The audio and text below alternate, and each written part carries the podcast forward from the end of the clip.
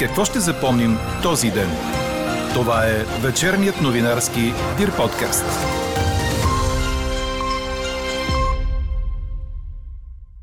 Повече пари, за да се върнат жените по-бързо на работа след раждането, ще стимулира пазара на труда, но не и ръждаемостта. Ексклюзивният коментар на социолога Мира Радева очаквайте само в подкаст новините.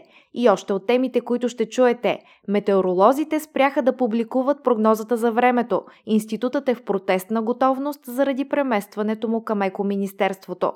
След 186 години работа, един от най-старите зоопаркове в Великобритания затваря врати. От летни на зимни Олимпийски игри германска спринтьорка ще участва в двуместния бобслей при жените. С какво ще ще запомним този ден? Чуйте във вечерните подкаст новини. Говори Дирбеге. Добър вечер, аз съм Елена Бейкова. Чуйте подкаст новините от деня. Топъл февруарски ден се задава утре според прогнозата на Иво Некитов. Сутринта температурите ще бъдат от минус 2 до плюс 4 градуса, а през деня ще се заоблачи от северозапад, като това ще обхване по-голямата част от страната, но няма да вали. Максималните температури ще са от 13 до 18 градуса. Да се дадат повече пари на майка, която през втората година от майчинството се връща на работа, е идея, която би стимулирала пазара на труда. Това коментира за подкаст новините социологът Мира Радева. Както знаем, ГЕРБ СДС внесе предложение за поправки в законопроекта за държавното обществено осигуряване, парите да се вдигнат от 355 на 710 лева. Това според тях ще мотивира дамите да се върнат по-бързо на работа след раждането на дете. Социологът Мира Радева вижда и още един позитив. Такава мярка би била много смислена, защото ще стимулира жените хем да се върнат на работа, хем пазара на труда печели, хем той печели в два аспекта. Майката се връща на работа, но тя дава работа и на други хора, които се занимават с детето. И така че интересът е в двете посоки. Целият разговор с Мира Радева очаквайте в края на подкаста. Тогава ще ви представим и резултата от днешната ни анкета. Жените да получават 100% от парите за майчинство, ако се върнат на работа през втората година. Да или не? И докато сме на тема работа, в Белгия вече е разрешена 4-дневна работна седмица, предава Reuters. Премиерът Александър Декроу заяви, че пандемията е принудила много хора да работят по-гъвкаво и да комбинират повече личния с професионалния живот. Така белгийците могат да поискат да работят по 10 часа дневно вместо по 8, за да намалят до 4 работните дни седмично. Ще могат да избират дали една седмица да работят повече дни, а друга по-малко и така по-добре да балансират балансират личен и професионален живот или пък родителски задължения. Националният институт по метеорология и хидрология спря да публикува информация за времето на сайта си weather.bg. На страницата се изписва съобщение, че институтът е в протестна готовност. Причината е решението на Министерския съвет за прехвърляне на института от Образователното министерство към Екоминистерството. Метеоролозите са притеснени, че няма да получават финансиране за научна дейност. Днес началникът на кабинета на премиера Лена Бориславова заяви, че няма проблем с средствата, а става дума само за структурни промени, които няма да засегнат правилното функциониране на института.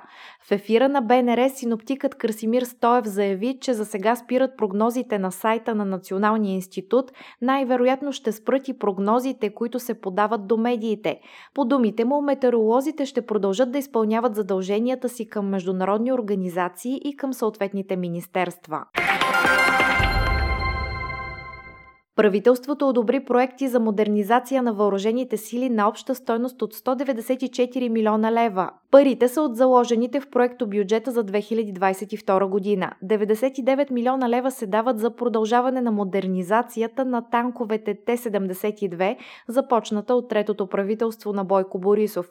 Около 35 милиона лева ще бъдат платени за купуването на модерни радиостанции и комуникационни модули за танковете, а 60 милиона лева са предвидени за нови бронирани и високопроходими машини за специалните сили. По-рано стана ясно, че Европейската комисия е разрешила удължаване на срока за оценка на българския план за възстановяване и устойчивост. Така срокът ще бъде удължен с месец и се очаква оценката по плана да бъде дадена на 15 март. Директорът на автомобилна администрация Бойко Рановски е освободен, предаде БНР, като цитира информация от Министерството на транспорта, в която не се уточняват мотиви. Рановски зае поста през 2018 година. До сега оставката му е искана от автобусните превозвачи и от Националния таксиметров синдикат заради проблемите с незаконните превози. Криминално проявени подготвят провокации за насрочения за събота протест на полицаи, пожарникари и надзиратели. Това е съобщил по време на оперативното заседание на правителството днес вътрешният министр Бойко Рашков. Информацията стигна до медиите от началника на кабинета на премиера Лена Бориславова след заседанието на Министерския съвет. Става въпрос за данни, съгласно които криминално проявени лица биват стимулирани материално да участват в организирането на този протест. Едно от лицата, които са на списъка от 19 човека, които разпространи премиера и предостави на прокуратурата, също има, има данни, че а, съдействат за организирането на по-масови протести, въпреки течащия диалог с правителството и работата по а, отразяване на тези искания. От синдикат Огнеборец към КНСБ се разграничиха от подготовката на провокации и заявиха, че не разполагат с информация за готвени такива. Венцислав Станков обясни пред журналисти. Ние категорично се разграничаваме от всекакви такива постъпки, такива лица, ако действително има такива намерения за присъединяване към нашия протест. Протеста ще бъде изцяло мирен, естествено. Не забравяйте, че в крайна сметка ние сме пожарникари спасители, сме отговорни хора. Не искаме да създаваме никакво напрежение в страната сред обществото. Единствено и само настояваме да бъдем чути за нашите искания. Искаме да се увеличат средствата в бюджета за 2022 година по перо персонал, за да могат възнагражденията да се увеличат с 20%, Искаме с близо 100 милиона лева допълнително да се отпуснат по перо капиталови разходи.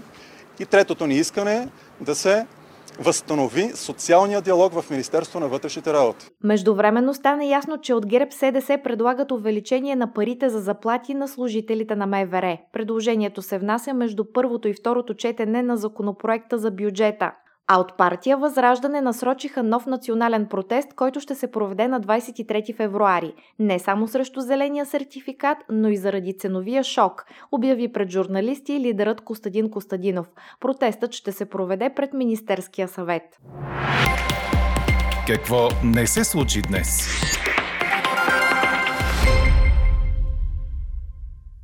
От каква нова ядрена мощност се нуждае страната ни и кой проект ще бъде доразвит? АЕЦ Козлодуй или АЕЦ Белене? Те първо ще се анализира и решава, стана ясно от изказвания на представители на изпълнителната власт, след като от БСП разкритикуваха премиера Кирил Петков, че публично се е обявил срещу АЕЦ Белене. Вицепремьерът и министър на економиката Корнелия Нинова отрече да има напрежение в коалицията по тази тема и припомни, че в коалиционното споразумение е заложено следното – експертен екип да оцени възможностите за изграждане на нова ядрена мощност или в Белене, или на площадката в Козлодуй, като прецени економическите и финансовите параметри, кое е по-добре за България и тогава ще се вземе политическо решение. Кои ще бъдат кандидатите за управител на Българската народна банка, ще разберем в следващите няколко седмици. От днес започва да тече 20-дневния срок, в който парламентарните групи могат да внесат предложения кой да заеме поста. Депутатите приеха процедурните правила за избор на управител на банката. Процедурата изисква одобрените кандидати да бъдат изслушани в Комисията по бюджет и финанси, а изборът се прави от Народното събрание, като за избран се смята кандидатът, получил повече от половина половината гласове на присъстващите в залата народни представители.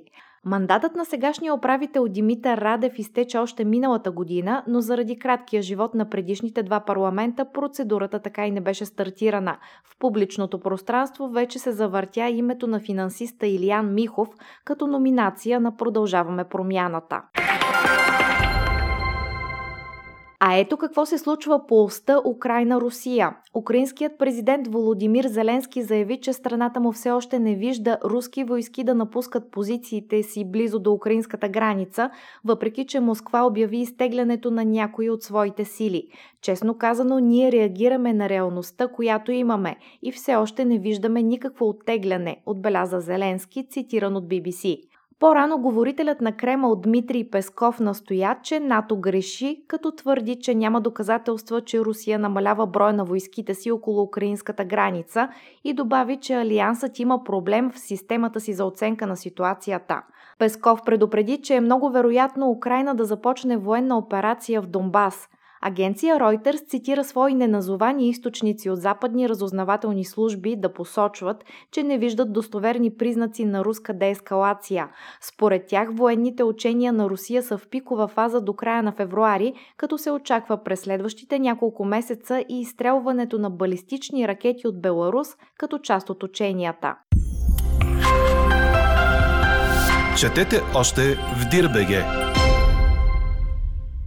Германската спринтьорка Александра Бургхарт ще вземе участие във вторите си Олимпийски игри в рамките само на няколко месеца, предаде Корнер. 27-годишната Бургхарт стигна до полуфиналите в спринта на 100 метра в леката атлетика на игрите в Токио, а в петък в Пекин ще участва в стартовете в двуместния бобслей при жените. Заедно с шампионката от Пьончан 2018 Марияма Яманка, тя има шанс за медал в състезанието, пише агенция Reuters. Единственото, което притеснява Александра Александра Бургхарт в Пекин са ниските температури в сравнение с Токио, тъй като подготовката й е преминала в Тенерифе, Испания. Трябва да се обличаш добре, слагаш топли обувки и всичко е окей. Работих върху скоростта си и се наслаждавах на слънчевите лъчи в Тенерифе преди студа тук, коментира Бургхарт. Чухте вечерния новинарски Дир подкаст. Подробно по темите в подкаста четете в Дирбеге. Какво ни впечатли преди малко?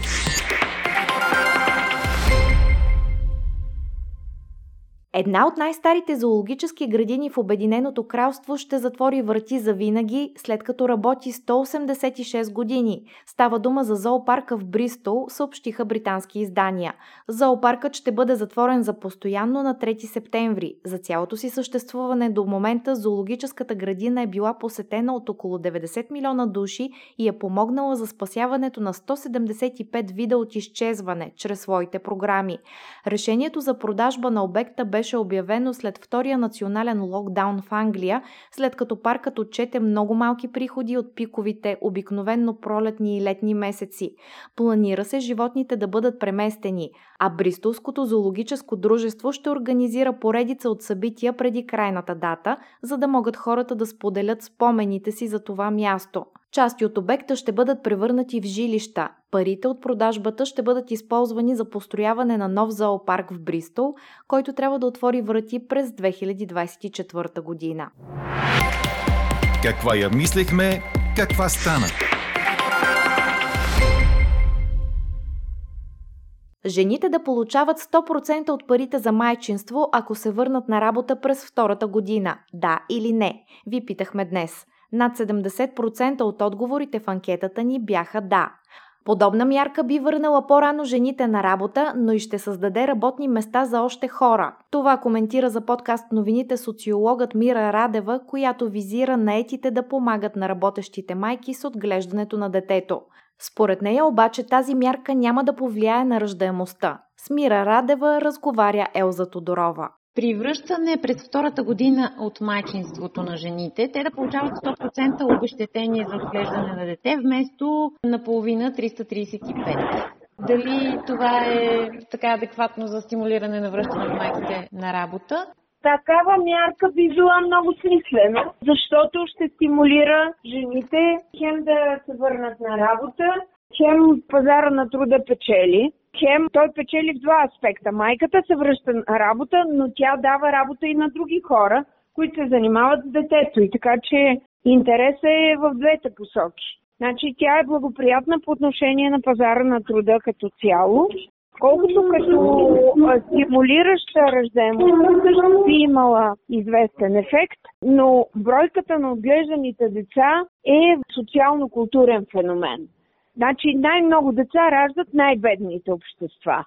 И затова само по себе си някакво финансово подпомагане не може да реши проблема с бройката на децата. Деца се раждат в бедни общества, главно земеделските общества. Мисълта ми е, че В този смисъл, след като знаем, че във всички индустриално развити общества пада рязко ръждаемостта, не може да очакваме, че с повече пари ще имаме повече деца. Нали? Това трябва да се разбира много ясно. Че съвременният културен човек, той разглежда децата си като инвестиция, докато в патриархалните селски общества детето е директно работна сила. Тези общества не инвестират в образованието на децата си. Тоест, те не са, така да се каже, дългосрочно инвестиционно изграждан продукт, както е в съвременните индустриални общества. Ние какво правим? Кое всъщност ни спира да раждаме много деца? Преди всичко факта, че ние знаем, че едно дете, докато си стъпи на крака и почне да отговаря само за себе си, т.е.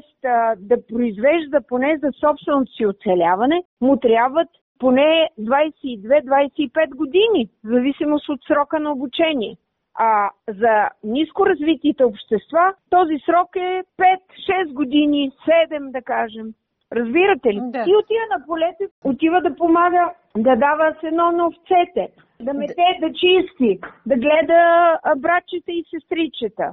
И истинската причина за спада на ръждаемостта, отново казвам, в индустриално развитите общества е, че инвестицията, изискваната минимална инвестиция в децата е много по-голяма, отколкото в патриархалните и селски общества.